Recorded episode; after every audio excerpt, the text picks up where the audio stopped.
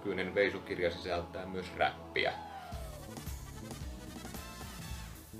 Mitä kaikkea se ripari voi antaa ja mitä pappi tai nuorisotyönohjaaja tai joku vaan siellä opettaa. Niin, ja mietittiin, että miten me voitaisiin tehdä ratkaiseva ero, että me voitetaan tämä siisteen kisa. No niin, morjesta ja tervetuloa Rippikoulu-podcastien pariin. Täällä puhuu pastori Ville Kajaan ja haluatko esittäytyä, kuka on seuralaisena? Ja pastori Susanna Halla eli Suski. Joo. Ensimmäisen podcastin aiheena taitaa olla yleisesti rippikoulu. Lienee loogista aloittaa perusasioista. Mitä mieltä? Se on oikein hyvä lähteä siitä liikkeelle, kun se on kuitenkin tämän podcastin aihe. Joo. No mitäs, jos ajatellaan rippikoulua, niin pystytkö palauttamaan itse mieleen 15-vuotiaan suskin ja omaan rippikouluajan? Mitä vaikka kolme kärkimuistoa omalta riparilta? Pystyn hyvin muistamaan sen oman rippikoulun. Kyllä se on jäänyt ihan lähtemättömästi mieleen.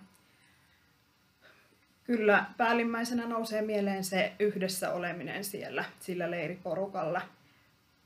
Meillä oli kiva, kivoja ihmisiä siellä ja semmoinen hyvä henki, niin se kaikista parhaiten on jäänyt mieleen. Yksi semmoinen erityinen muisto oli, kun meillä oli leiri Jumalan palveluksia ja mä olin siinä sitten liturgina, eli johdin sitä Jumalan palvelusta rippikoululaisena, niin muistan, että se oli tosi jännittävä hetki, mutta se oli myös tosi kivaa sitten, kun siinä onnistui. Et siinä sai myös semmoista esiintymiskokemusta.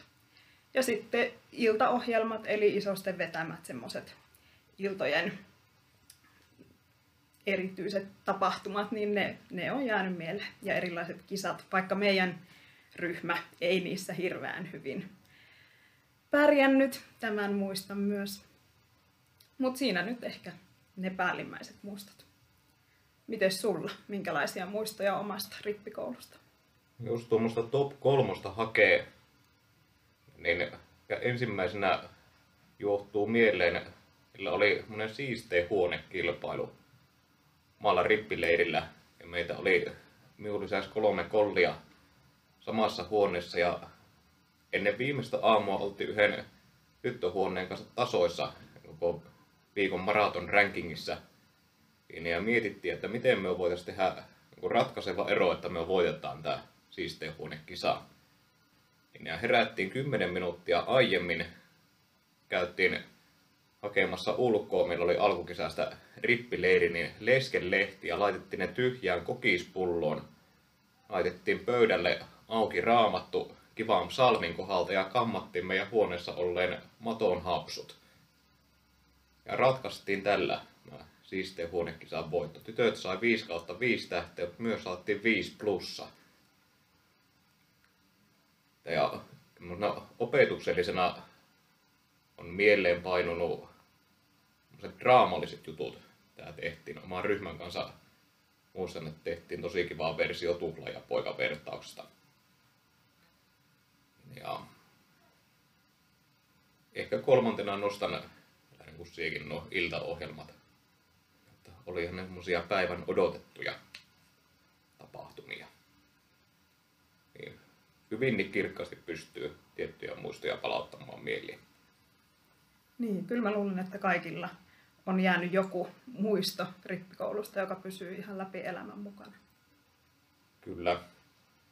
No entä jos ei ole käynyt rippileiriä ja ei ole tämmöisiä muistoja olemassa, niin mikä voisi semmoinen painava syy olla ylipäätänsä lähteä rippileirille, jos vähän arpoo tämä, että onko se nyt sen väärti? Mä luulen, että on monenlaisia syitä, miksi ihmiset tulee rippikouluun. Mä ajattelin, että semmoisia, mitä usein myös pohditaan leirillä niitä syitä, että miksi, miksi sinne tulee, niin semmoisia, mitä nousee, niin on ne oikeudet, mitä rippikoulun käyminen antaa. Eli kun on käynyt rippikoulu ja konfirmoitu, niin voi toimia esimerkiksi kummin tehtävässä. Sitten kun on täysikäinen, niin voi saada kirkollisen vihkimisen ja sitten voi myös isostoimintaa lähteä ja, ja pääsee myös ehtoolliselle itsenäisesti osallistumaan. Että tavallaan rippikoulu antaa semmoisia oikeuksia, mikä voi olla hyvä syy käydä rippikoulu. Sitten yksi semmoinen syy on tietysti se, että kaverit tulee riparille tai että se kuuluu siihen vaiheeseen elämää.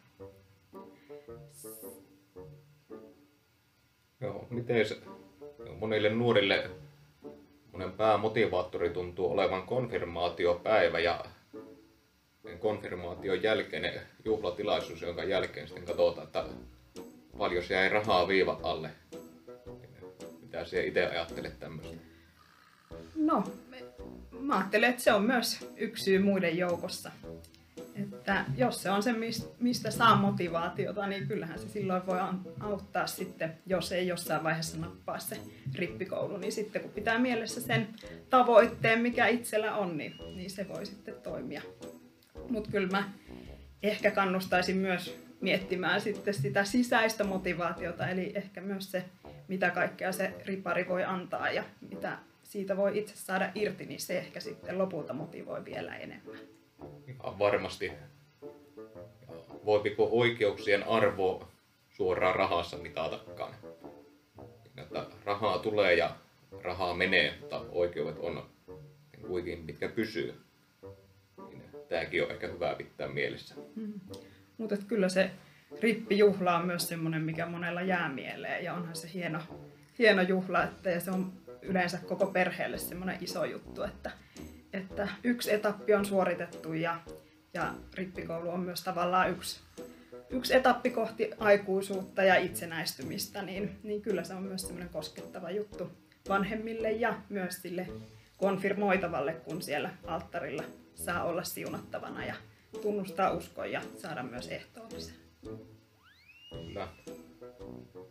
No, entäs riparille mennään, tämä käydään ja mä juhlapäivä lähestyy, niin voipiko siinä olla jotain semmoisia louhikkoja matkalla, että ei pääsekään niin sanotusti riville? Onko näin käynyt joskus?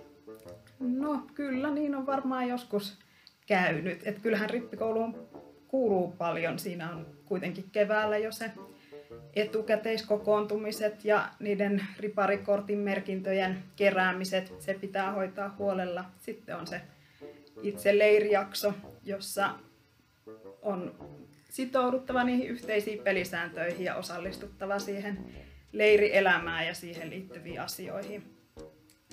Että kyllä se voi olla, että, että joskus on käynyt niin, että se ripari keskeytyy ja sitten sen tulee joskus ehkä myöhemmin suorittamaan loppuun, kun on vähän, vähän ehkä kasvanut kotona siinä välissä.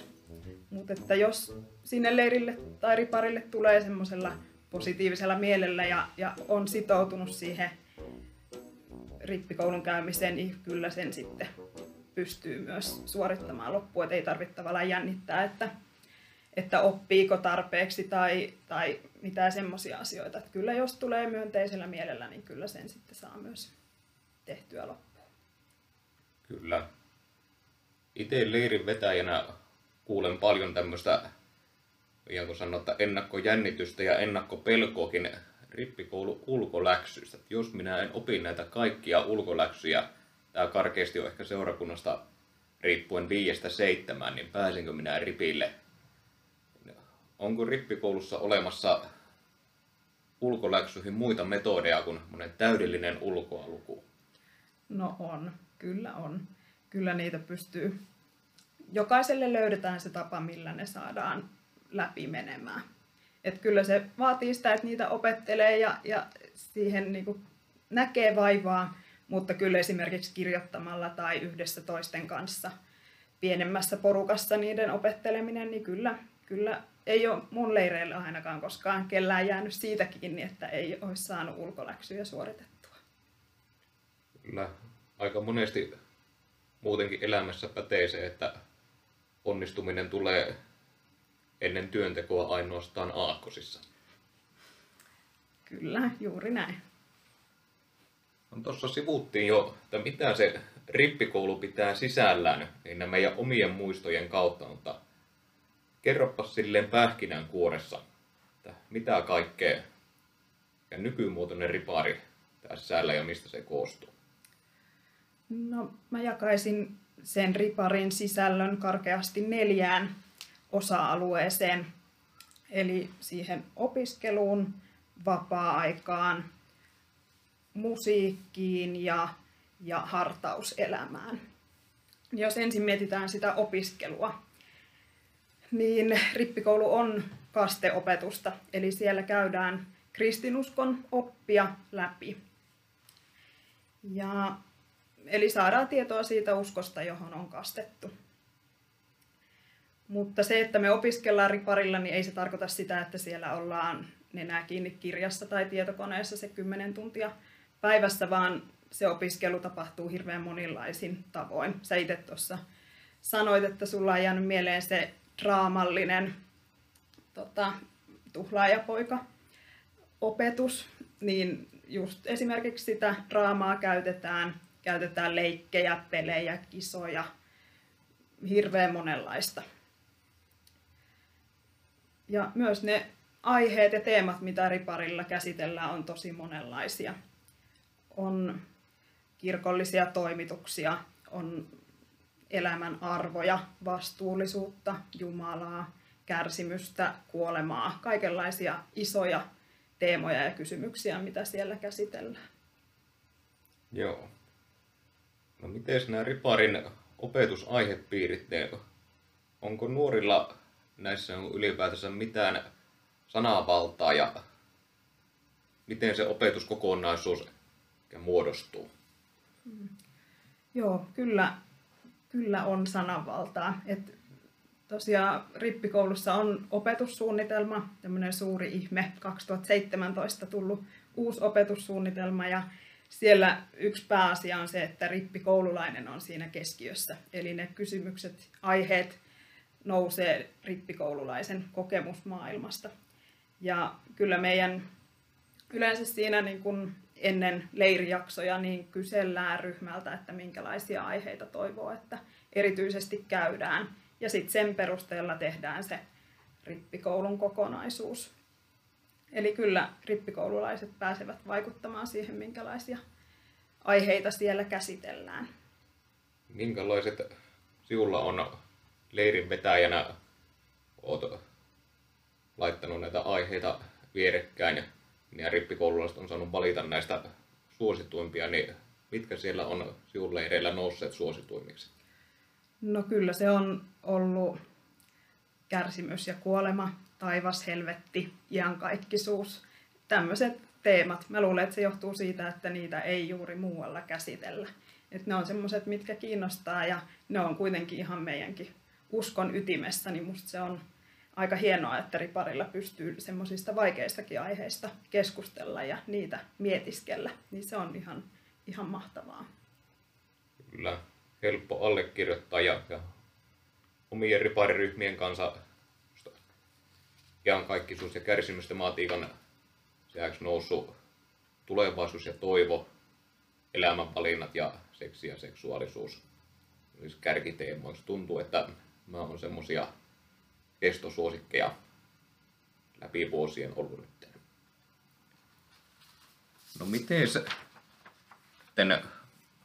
onko ripari kautta historia ehkä ollut samankaltainen vai puhaltaako tässä opetuksessa jollain tavalla uudet tuulet? Tämä asia ajattelet siitä. Hmm. Kyllä mä luulen, että, että se on muuttunut aika paljonkin. Mä luulen, että jos kyselee omien vanhempien tai vaikka isovanhempien muistoja rippikoulusta, niin voi olla, että se on ollut, ollut aika erilaista kuin tänä päivänä. Voi olla, että se on ollut semmoista enemmän istumista ja kuuntelemista. Ja nyt se on kuitenkin hyvin paljon monimuotoisempaa kuin aikaisemmin. Että kyllä mä luulen, että se on muuttunut. Ja tänä päivänä rippikouluissa halutaan panostaa siihen, että kaikilla on siellä hyvä olla ja, ja semmoinen turvallinen olo. Se on mun mielestä ainakin se kaikista keskeisin asia, että jokaisella on hyvää ja turvallista olla siinä ryhmässä. Kyllä. Eikö ennen rippileirit ruukannut olla kaksi viikkosia? Nykyisin se on pääosin tämä ydinjakso viikon pituinen ja joskus papeilta kysyttiin, että onko teillä kesällä mitään muuta lomaa kuin tämä kahden viikon rippileiri. Niin, ootko siihen kokenut, että rippileirit olisi ikään kuin lomaa? No en kyllä, en, en ole kokenut, mutta kyllä ne on edelleen, vaikka aika monta rippikoulua on itselläkin takana, niin semmoisia kesän kohokohtia. Et kyllä rankkoja, mutta ihan mielettömän antoisia ja ihanaa, että saa yhdessä nuorten kanssa viettää sen ikimuistoisen ja ainutlaatuisen viikon. Kyllä, on samoilla linjoilla. No, sivusit tuossa kuin noita näkökulmia, mitä omilla vanhemmilla on, niin itse haluan lisätä tuohon jossain luin Kari Hotakaisen, eli tunnetun kirjailijan muistelua omalta riparilta.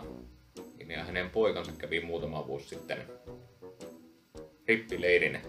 Ja Kari Hotakainen sanoi, että hän vähän kateellisena katseli tämä maan lapsensa rippikoulumeininkiä, no, että voi kun hänenkin aikana olisi ollut ollasta avointa, pelillistävää, välillä leikkisääkin, eikä ehkä niin, sanotaanko liian julistavaa opettaminen.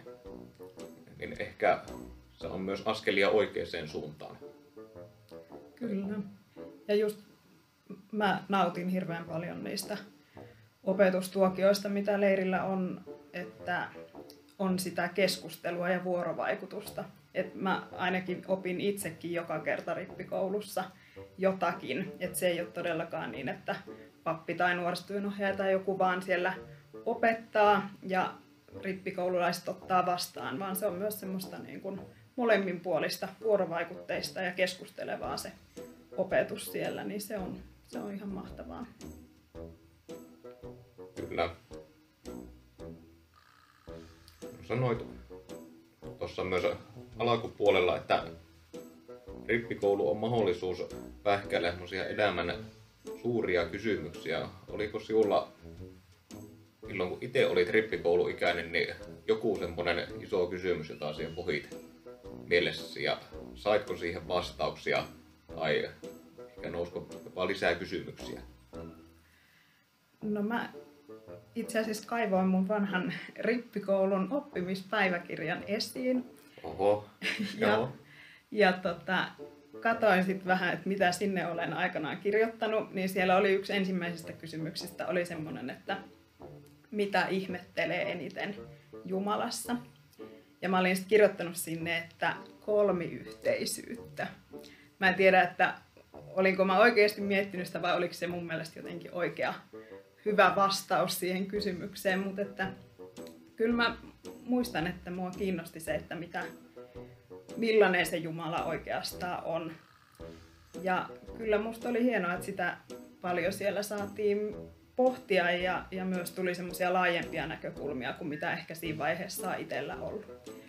Mutta kyllä mä vielä enemmän sit koin, että kun mä sen rippikoulun jälkeen jäin nuorten toimintaan ja olin isosena, niin siellä mä ehkä sit vielä enemmän osasin kysyä ja osasin pohtia niitä isoja kysymyksiä ja sain sitten, sitten kyllä niihin sitä, niitä vastauksia myös. Joo. Onko sulla joku, muistatko jonkun kysymyksen, mitä mietit rippikouluikäisenä? Minua puhutteli varsinkin rippikoulun alkupuolella ja tematiikka, jossa mietittiin perusteita Jumala olemassaololle. Ja se mentiin aika nopeasti ohi näillä rippileirillä, että ehkä liikaa oletettiin, että totta kai kaikki uskoo silloin, ja tämänhän pitäisi olla selvää kauraa, että minä olisin siihen toivonut silloin, että oltaisiin enemmän panostettu. Ja kyllä minuakin puhutteli tämmöiset kärsimykselliset ja viimeiseen tuomioon helvettiin, taivaaseen liittyvät asiat. Ja niistä meidän pastori silloin aikana osasi oikein hyvin kertoa. Ja vielä pystyn vaan niitä tunnetiloja palauttamaan mieleen oppitunnilta. Että hyviä kokonaisuuksia. No.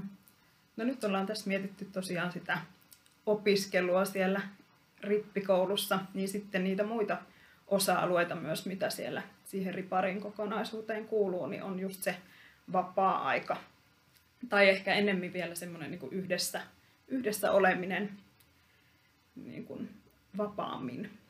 Niin, eikö se ollutkaan sillä tavalla, että kun elä kahdeksalta herätään, niin puoli yhdeksän istutaan jo oppitunnilla ja päivä päättyy siinä kolmen neljän tuntumassa. Eikö se mennytkään sillä niin, tavalla? Ei se ihan ehkä, ehkä niin mene. Että kyllä siihen ripariin kuuluu ihan olennaisesti se niin kuin yhdessä tekeminen myös vapaa-ajalla. Siis, ja sitäkin on niin monenlaista, mitä kaikkea siihen leirielämään kuuluu. On ulkoilua ja erilaisia kisoja ja leikkejä. On mitä ikinä lentistä, frisbeegolfia, uimista, saunomista, semmoista hengailua ja olemista, lautapelejä. Että joo, kyllä se on ihan, se kuuluu siihen. Se ei ole mitään niin kuin ylimääräistä tai että se on siinä, niin kuin, siinä välissä, että kun ensin opiskellaan, on jotain semmoista vähän, vähän muunlaista, vaan että kyllä se, se on se, mikä kuuluu myös ripariin ihan, ihan olennaisesti. Hyvinkin samaa mieltä. Sa- puolisen tuosta vuotta sitten kertoo omakohtaisen esimerkin rippileiriltä. Tuli käytyä kahden nuoren kanssa Immalanjärvellä kalastamassa. He oli saapuneet veneellä rippileirille. Ja maaperheen jäsen toi teille niin rippileirin puolivälissä kalastusvälineet. Ja käytiin monen kahden puolen tunnin reissu kalastelemassa ja luulen, että jokaiselle osapuolelle tämä jäi myös mieleen. Ja lisäkysymykseen saman tien vastaus, kyllä, saatiin myös saalista.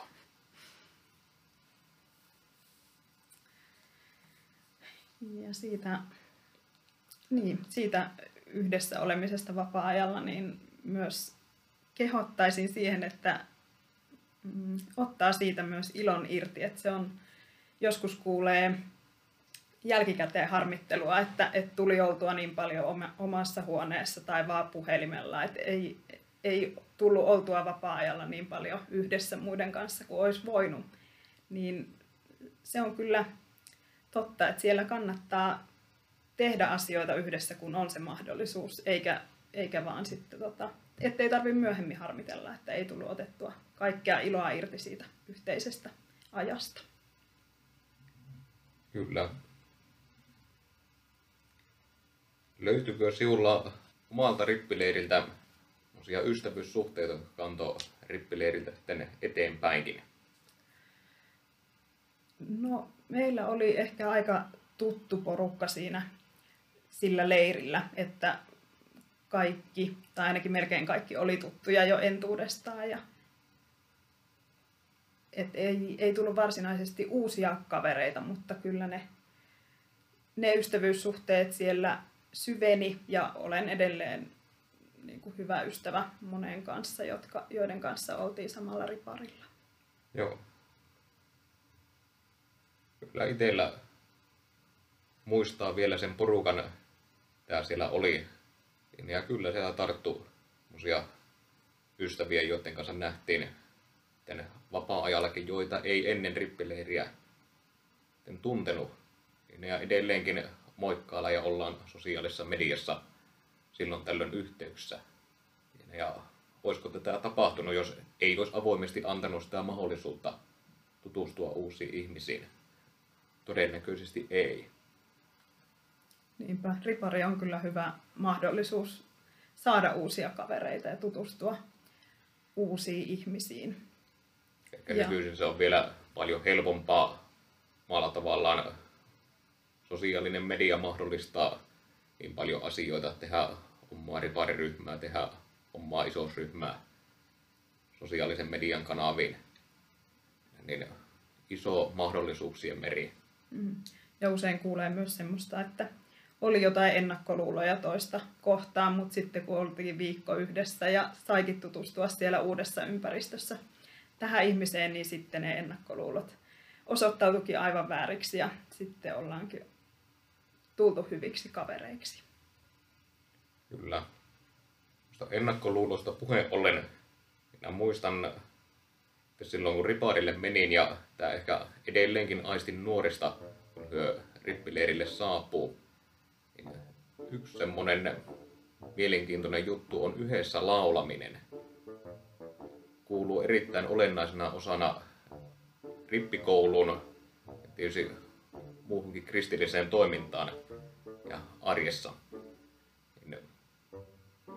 Mikä siinä on se olla musiikillinen juju, miten siellä näet rippikoulussa? Mm. Joo, mä ajattelen, että musiikki on hirveän suuressa roolissa rippikoulussa. Mä sen nostin ihan omaksi osa-alueeksi, koska se kulkee mukana monessa jutussa riparilla. Yksi ihan keskeinen asia on se nuoren seurakunnan veisukirja, jota lauletaan iltaohjelmissa ja monessa muussakin kohtaa riparia. Ja siellä on semmoisia lauluja, jotka tulee siinä viikon mittaa tutuksia. Ja ne on, se on myös semmoinen, mikä yhdistää myös eri sukupolvia. Että siellä on semmoisia, se on ollut tosi pitkään käytössä ja siellä on myös semmoisia lauluja, jotka on ollut mukana kirjasta toiseen, niin, niin se, se on myös semmoinen, mikä kuuluu ihan olennaisesti rippikouluun. Onko siellä pelkästään semmoisia lauluja, jotka on jotain sukupolvelta toiselle ikivihreitä vai onko siellä ollenkaan niin sanottua nykymusiikkia peisukirjassa? On siellä nykymusiikkia ja uusia, uusia biisejä ja semmoisilta tutuiltakin artisteilta. Ehkä semmoinen tunnettu esimerkki, mikä tuli uuteen peisukirjan, niin lienee Anna Puun mestari piirros. Mm, kyllä. Nykyinen veisukirja sisältää myös räppiä. Niin siinäkin mielessä varmasti jokaiselle löytyy jotakin mm. musiikkipuolelta. No entä jos ei satu olemaan sitten musiikaalinen ja muistuu mielikuvia mieleen jostain koulun laulukokeesta, niin joka ei ole niin hyvin sitten mennyt, niin tässä sanoisit tällaiselle kysyjälle, joka on mm. riparille tulossa? Niin, no ei tarvi ainakaan huolehtia, että joutuu siellä edessä yksin laulamaan muille, että ei tarvi semmoista, semmoista pelätä, että se on kyllä ihan yhdessä, yhdessä laulamista. Ja mä ajattelen, että ei sillä ole niin väliä, että kuinka hyvin osaa laulaa, että jokainen voi laulaa ihan omalla äänellään. Ja niin, kyllä se on, eikä ketään pakoteta tietenkään laulamaan. Mutta että se voi olla tosi kivaa myös, että yhdessä laulaa, vaikka ei sitten itse, itse varsinaisesti laulaiskaan, mutta että siinä niin kuin muita kuunnella ja siinä yhdessä olla, niin, niin ei siinä se laulutaito ole se tärkein asia, vaan se, että yhdessä ollaan ja yhdessä lauletaan. Kyllä, yhdessä tekemisen kautta tässäkin se laulu kuulostaa hyvältä ja tosi tärkeä yhteishengen luomisessa, jo sivuttiin. Mm.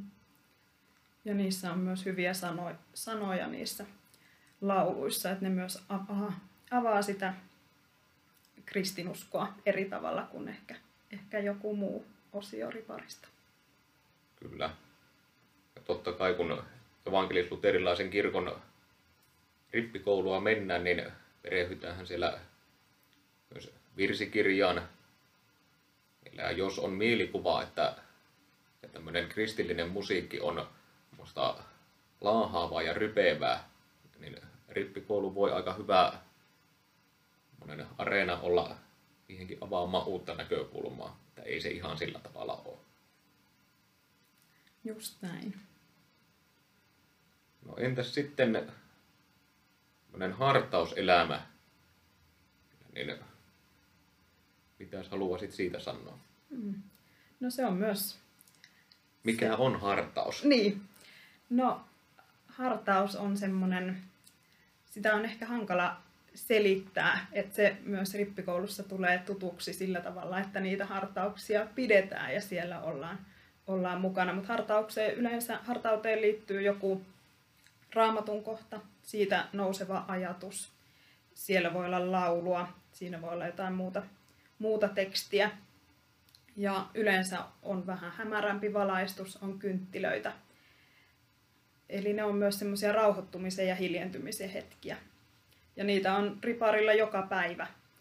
Usein on aamuhartauksia ja iltahartauksia, jotka sitten toisaalta laittaa päivän käyntiin ja sitten taas rauhoittaa yöunille menemään. Sitten hartauselämään liittyy myös ne leirijumalan palvelukset, joita usein leireillä pidetään.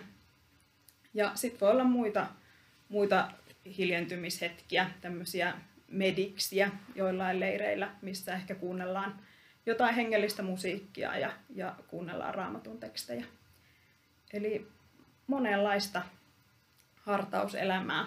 Ja se ei välttämättä ole hirveän tuttua entuudestaan kaikille ainakaan, mutta että siinä se pikkuhiljaa tulee tutuksi. Ja voi sitten myös jäädä elämään sen riparin jälkeen, että siitä voi tulla sitten tärkeä osa, osa elämää. Aina ru- rukouksia myös kuuluu näihin hartaushetkiin, sitä en tainnut tuossa mainitakaan. Joo. Ehkä jollain tavalla rukouselämän ja hartauselämän voi usein saman otsikon alle niputtaa. Että monesti puhutaan lailla samoista asioista. Ja mitkä on myös ihan oikeasti hyödyllisiä maassa arjessa. Niin että kyllä ne rauhoittaa ihan siinä, missä jotkut mindfulness-tekniikat. Minä vai mitä mieltä oot? Mm, kyllä, mä ajattelen, että ne on hirveän tärkeitä. Ja meilläkin on useilla hirveän kiire ja jotenkin elämä täynnä kaikkea hässäkkää, niin sitten sitä enemmän me tarvittaisiin myös niitä rauhoittumisen ja hiljentymisen paikkoja. Niin ripari antaa ehkä niihin sitten jotain eväitä myös. Kyllä. Hyvinkin samoilla linjoilla.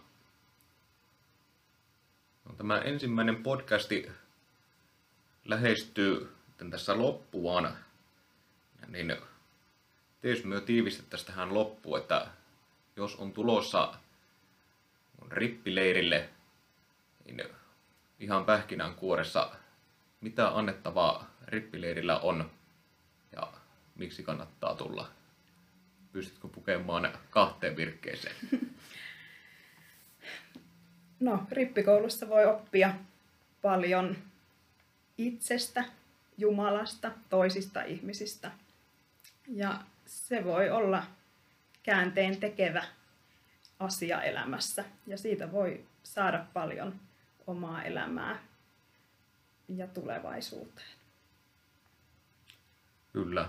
Nähdään rippileiri matkana ja antaa tälle matkan aikana tapahtuvalle mahdollisuus. Niin silloin se ei oman näkemyksen mukaan niin huonosti voi mennä. Mm, kyllä. Just näin, jos sinne tulee sillä tavalla uteliain ja avoimin mielin, niin siitä voi saada tosi paljon irti. Kyllä. Kun sen kristillisen tematiikan äärellä vielä ollaan, niin eihän se onneksi pelkästään meistä ole riippuvainen, miten se menee, vaan kyllä meitä myös taivaan isää varjelee. Että hän on tukijoukoissa koko ajan mukana.